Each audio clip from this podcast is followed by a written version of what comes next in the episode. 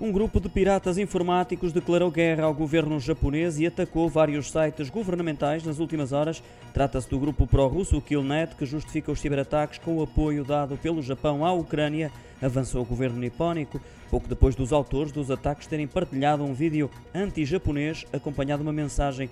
Nesse vídeo dizem que a Rússia não cometeu qualquer crime, que apenas está a proteger o povo e deixaram a ameaça de que, ao contrário do governo de Putin, não avisam na hora de atacar. Cerca de 20 sites geridos por quatro instituições públicas japonesas, incluindo o Ministério do Interior e das Comunicações, o Ministério da Educação e a Agência para a Digitalização, estiveram inacessíveis nos últimos dias. Também os sites de metro de Tóquio e de Osaka enfrentaram problemas de acesso durante algumas horas, mas não foi o suficiente para afetar o serviço de transporte. Lembro que o Japão tem sido um dos muitos países em pôr sanções à Rússia, proibindo as importações de vários materiais e produtos e congelando os bens de alguns cidadãos russos, incluindo os do primeiro-ministro Mikhail Mishustin.